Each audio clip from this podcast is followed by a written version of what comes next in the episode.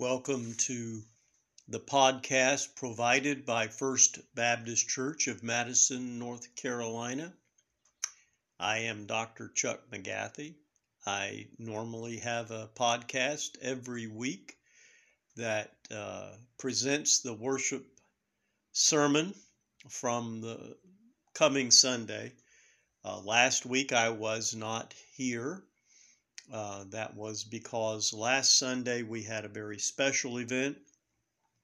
It was the second Sunday of Lent, but it was also the opportunity for us to ordain one of our members, Katie Garcia, to the gospel ministry. And so we had the joy of that service last week, which was an unusual opportunity that we had. And so the color of the church changed from purple to red in honor of ordination. But this week is the third Sunday of Lent, and we are back once again to purple. Purple is the color of Lent. Purple reminds us of both the pain and the suffering leading up to the crucifixion of Jesus. We also recall the suffering of all humanity and the pain of the world under sin. But purple is also the color of royalty, so it reminds us of Jesus' resurrection and hope of newness, that is Easter Sunday. Today's message is called His Ways, and the focal passage is from Isaiah, the 55th chapter, verses 1 through 9. Before I move into commentary about our scripture from Isaiah, I'd like to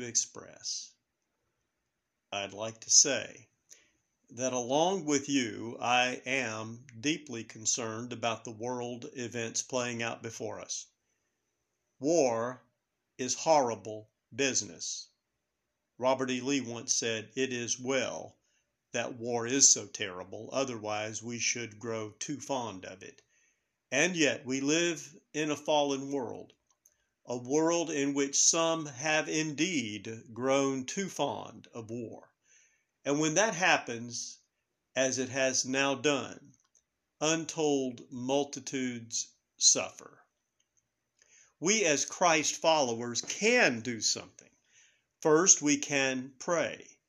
Pray for all involved, both friend and foe. We do not call down destruction, but pray for redemption and reconciliation. We believe in and hope for a just peace. Secondly, we must deal in truth. Make an effort to learn the facts. Think for yourself. Use honesty to describe what is happening clearly and plainly, and encourage others to do the same. Remember, the truth will make us free. Finally, take initiative. Can you give to help those affected by an unprovoked invasion? Can you speak a word of comfort and care to someone who is afraid the end of the world has come? Remember the words of Jesus. You have heard of war and rumors of war, but the end has not yet come. God is with us. The Holy Spirit will care for us. The Lord will return when we least expect it. We do not and cannot know the hour, so focus on his work of reconciliation all the time. This Sunday is the third Sunday in Lent. During the season of Lent, we are invited by the Spirit of God and the tradition of the Church to take a personal inventory. This kind of inventory is not our opportunity to find the faults of others. Rather, it is our task to look inward and find the paths that can lead us toward a repentant and righteous faith. This is personal, and it is on us that our scriptures this day are focused. Of the scriptures for consideration this week, scholars have selected Psalm 63. This song begins with these words, demonstrating the nearness and availability of our God. O God, you are my God. I seek you, my soul thirsts for you, my flesh faints for you, as in a dry and weary land where there is no water. Another passage from the scriptures comes from the letter of Paul to the Corinthians. In 1 Corinthians, Paul offers this challenging and personal word to believers. So if you think you are standing, watch out that you do not fall. No testing has overtaken you that is not common to everyone. God is faithful, and he will not let you be tested beyond your strength. But with the testing, he will provide the way out so that you may be able to endure it. What an encouraging word by the apostle. In it, he reveals something about God, the God we worship. Unlike the deities described in some other religions, God is on our side. He is involved with us and wants us to grow stronger and more capable and ultimately experience a greater degree of peace and happiness through those things that now cause us trouble. Because of this, we may actually view the difficulties we endure and overcome as God's way of caring for us as a loving parent. The gospel selection for this week comes out of the 13th chapter of Luke. Once again, Jesus is employing a bit of corrective theology. Here Jesus is trying to explain that God does not send tragedy upon people in retribution for secret sins. The people of his day speculated that this was indeed the case when the Romans slaughtered some Galileans and when a tower fell and crushed 18 people. I actually heard one famous preacher say God had made Putin send troops into neighboring Ukraine in order to accomplish his will. But then, as now, the teaching of Jesus is quite different. God does not send wars or Roman soldiers or fallen towers on his people. Jesus made it clear that they did not suffer these horrible fates because of their sinfulness. Yet he reinforces the idea that we are all sinful and everyone must repent of their sin. In each of these passages, we are reminded of God's intimacy, his involvement with us, and our need to acknowledge our shortcomings and find a new way to think and to live. This is not easy. As one of my dear friends once said to me, being a Christian isn't easy. He's right. It is not easy to follow in the way of Christ, but the alternative is a treacherous path that leads to alienation, sorrow, bitterness, and spiritual death. With that in mind, let's look at the last passage of Scripture selected for this week. I would like us to consider the words of the prophet Isaiah. From Isaiah, the 55th chapter, the words are deeply meaningful to me. Perhaps you'll find them equally as meaningful.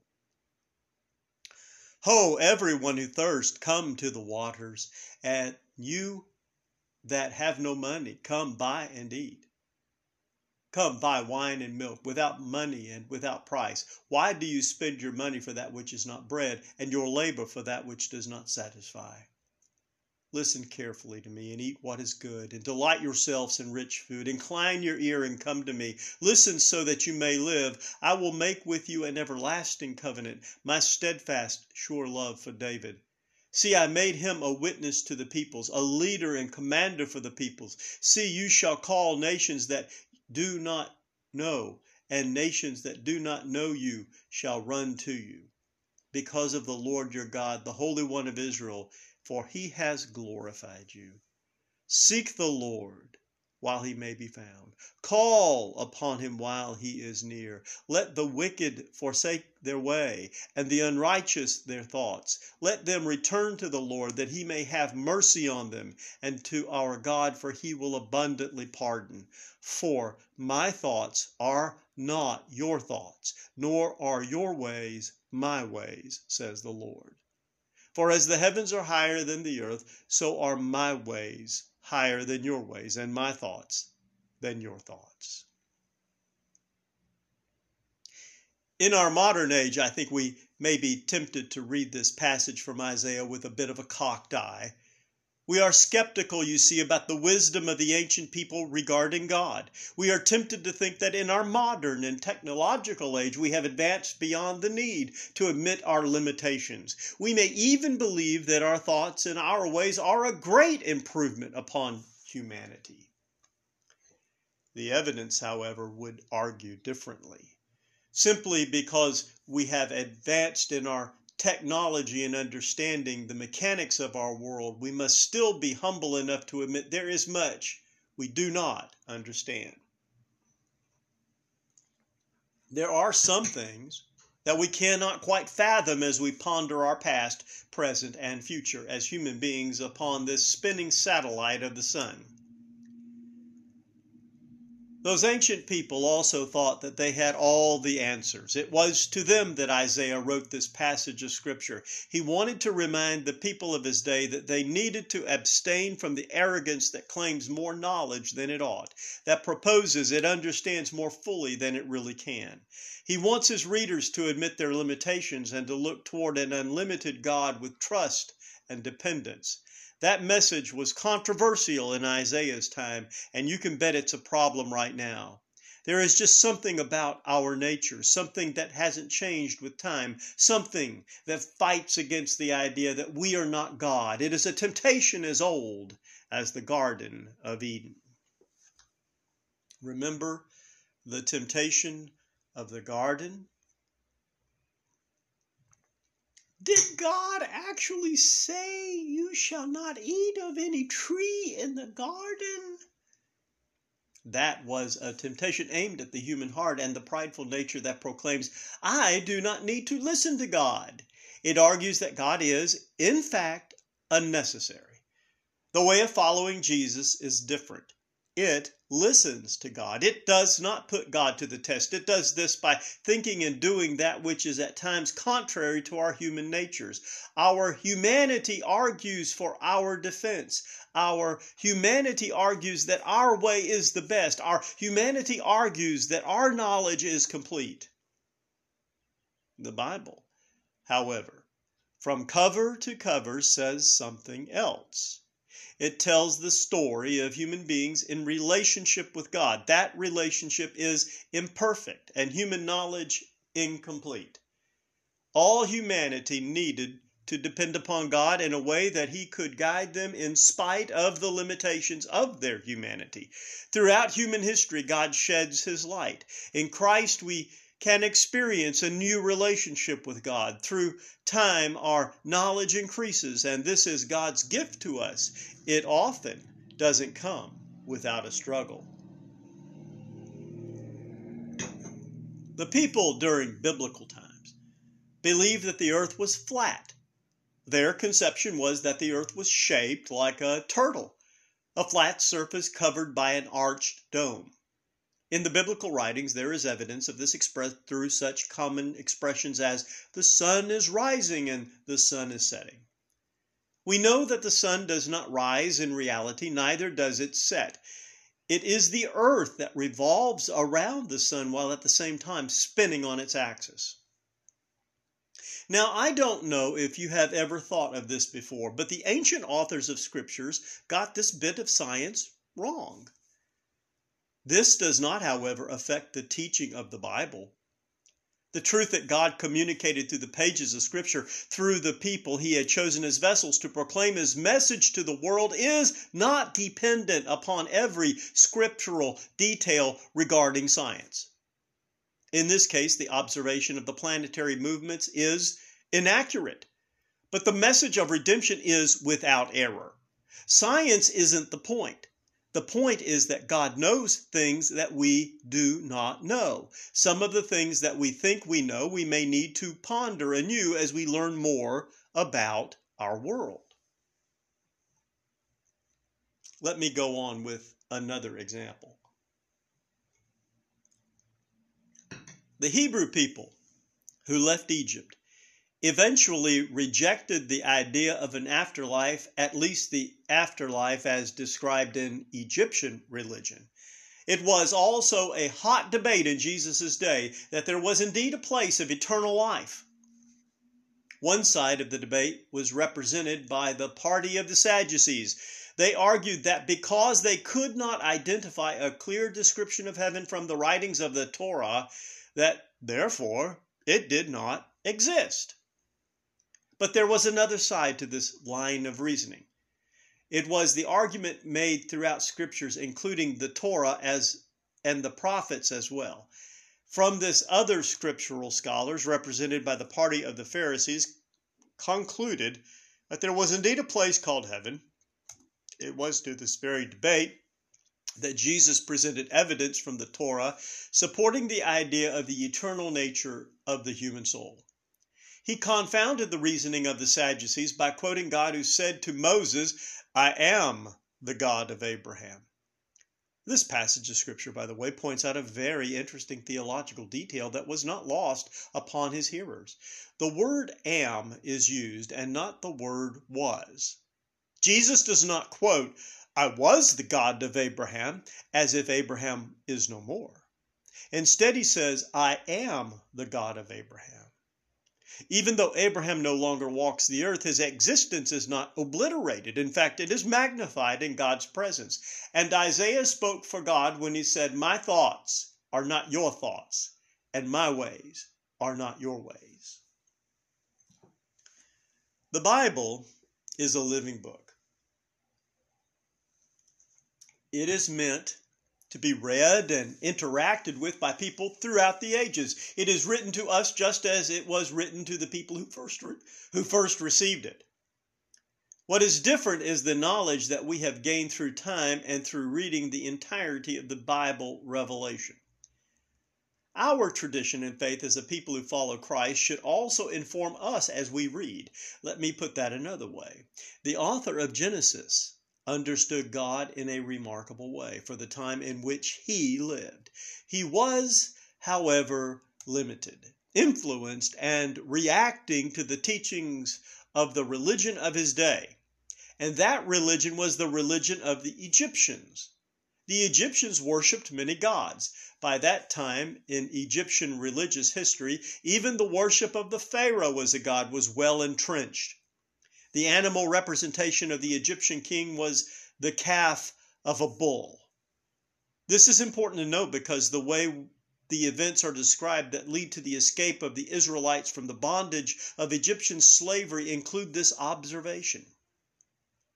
"And God hardened the heart of Pharaoh because of his stubbornness and refusal to comply with the words of Moses, who demanded, 'Let my people go.'"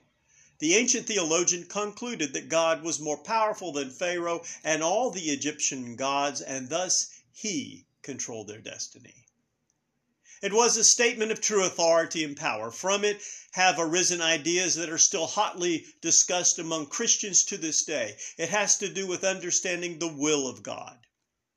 Does God elect some for salvation and others for damnation? The Apostle Peter, it seems, would argue against this. He wrote, "God is not willing that any should perish, but that all should come to repentance." Once again, our thoughts, our ways are tempted by the light of Scriptures. So, in both science and in developing theology, we learn more about God and more about ourselves if we are willing to think. An encyclopedic reference tells us, "Nicolaus Copernicus was a Renaissance-era mathematician and astronomer who formulated a model for the universe that placed the sun rather than the earth at the center of the universe." Before we get past that fact too quickly, just think for a moment about exactly what that meant. For proposing his theory, Copernicus was made the villain by the church of his day, even though many of the theologians within the church secretly suspected he might be right. Few dared speak in his behalf. Copernicus was execrated for promoting heresy.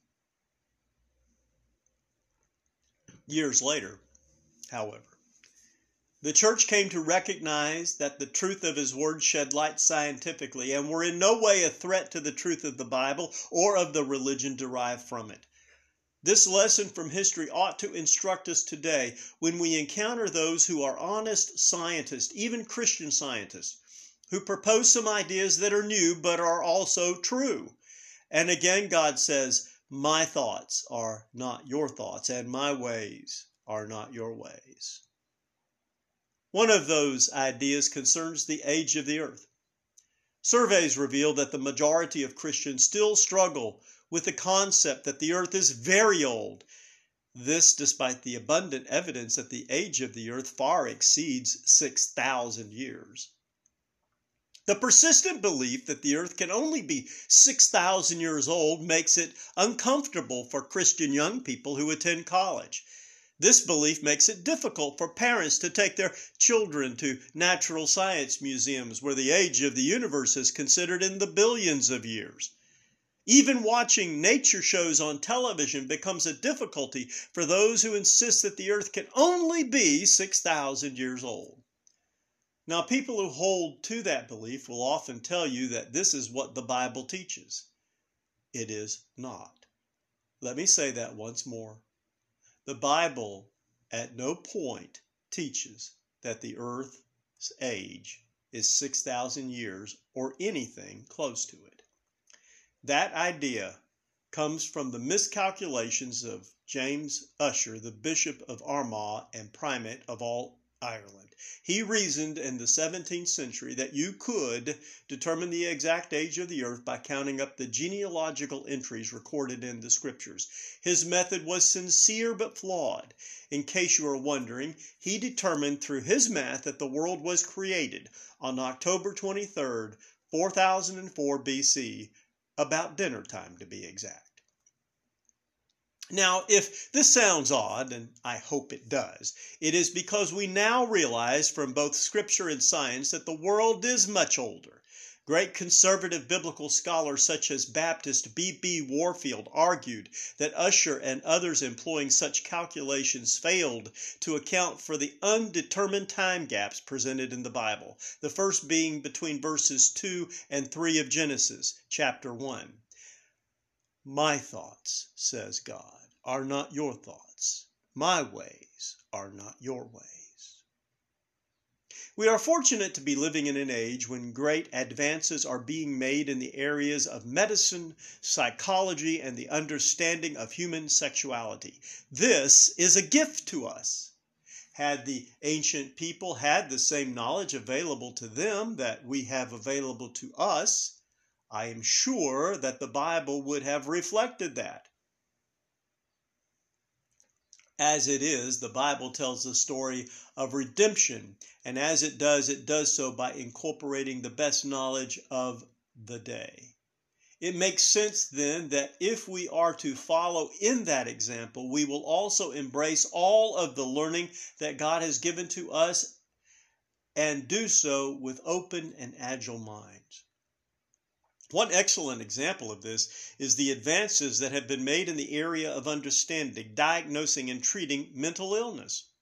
The understanding of mental illnesses and their causes were largely unknown until the beginning of the 20th century. Prior to that time, those suffering from mental illnesses were typically described as demon-possessed. We still have so much to learn. For instance, only recently have scientists determined that autism is not caused by motherly neglect. And regarding human sexuality, most Christians who work in medical research are now convinced that sexual orientation is not a matter of environment or personal choice, but a result of a genetic code that makes a person a unique human being. We can and have gotten many things wrong, yet throughout human history, God is with us.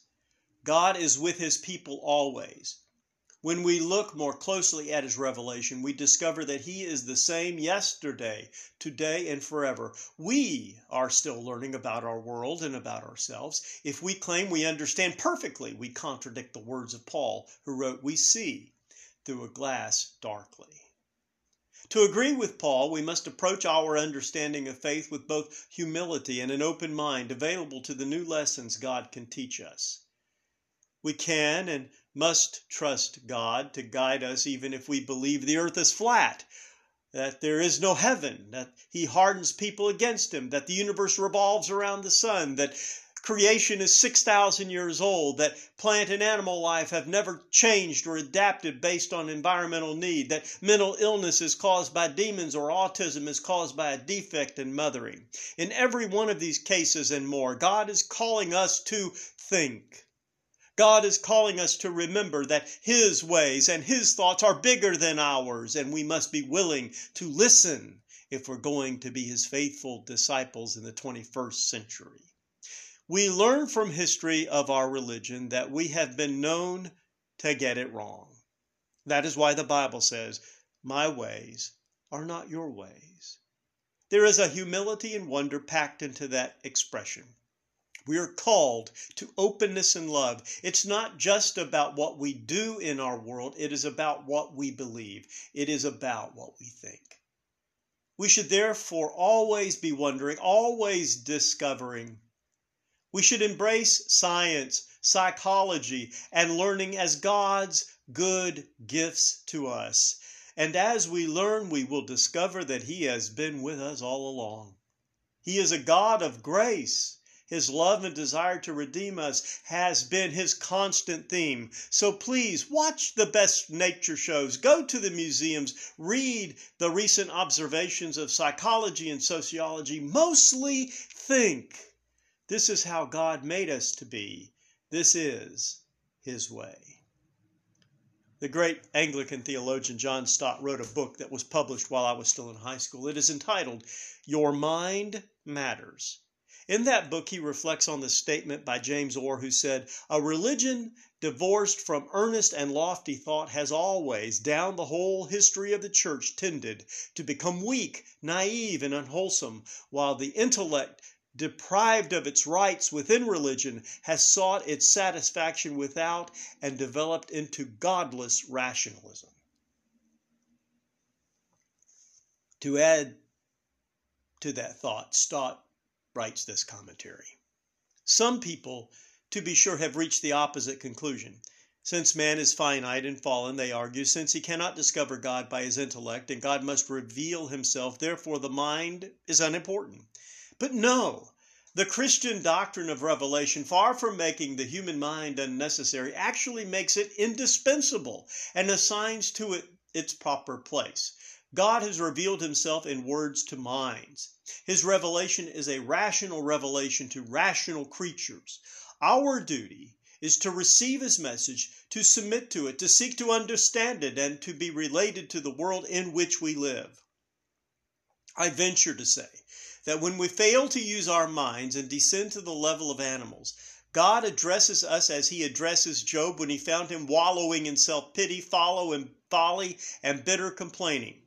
'Gird up your loins like a man, and I will question you, and you shall declare to me.' I think we live in the best time of all the times in all the history of the world to be a follower of Jesus Christ. We have been given great gifts. We have been given great opportunities, and we have been given great challenges to present the gospel of love and reunification with God to the entire world. Let us do so. Let us follow his ways. Shall we pray? O God, we thank you for the wonderful gifts that you have given humanity. We recognize that there is still so much for us to learn about your world, about the nature you created, about one another. Keep our minds alive. Keep our thoughts focused on you. May we learn your ways so that our world may see the beauty of the gospel, the good news of God's way. Walk with us as we learn to follow you more closely. In the name of our Savior, Jesus Christ, we pray. Amen."